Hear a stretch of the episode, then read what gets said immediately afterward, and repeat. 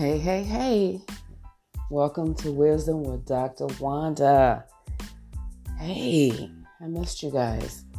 To learn more about me and what I got going on, go ahead and check out www.wandaarnold.life. Let's jump right into story time, story time, story time.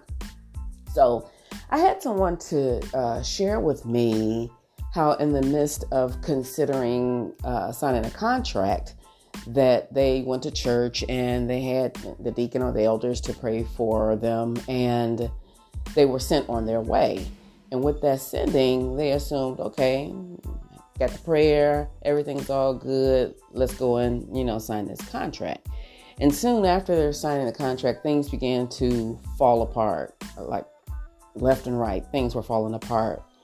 Um, and as she was sharing this with me, um, I remember hearing the Holy Spirit say that we are no longer in the Old Testament. Um, in the Old Testament, the priest served as a mediator between the people and God. And, you know, I just began to minister a little bit, letting her know that right now, you know, if you know the Lord, you can go to Him by way of Jesus. Father God, I come to you in the name of Jesus because we are no longer in the Old Testament, we are in the New Testament.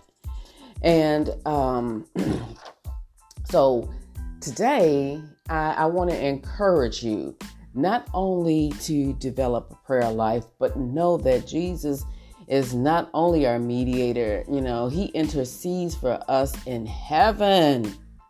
You know, all you have to do is, eh, eh, you know, um, just get to know him, develop a relationship, um, develop a prayer life, and pray.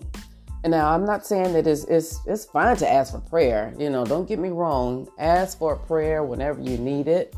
It's a great thing. But what's even more of a blessing, what's even more beneficial, is when the person who is praying for you is also able to give you God's instruction so that you will prosper because we know that God wants us to prosper. He didn't set us up to fail.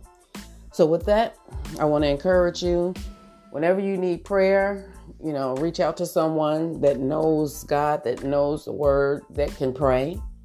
Um, whenever you need prayer, learn how to pray for yourself. Know that God is hearing you. He he he knows your heart because God knows and sees everything anyway. But he just wants that relationship with you. So be encouraged on today. Develop a prayer life. And I will talk to you soon.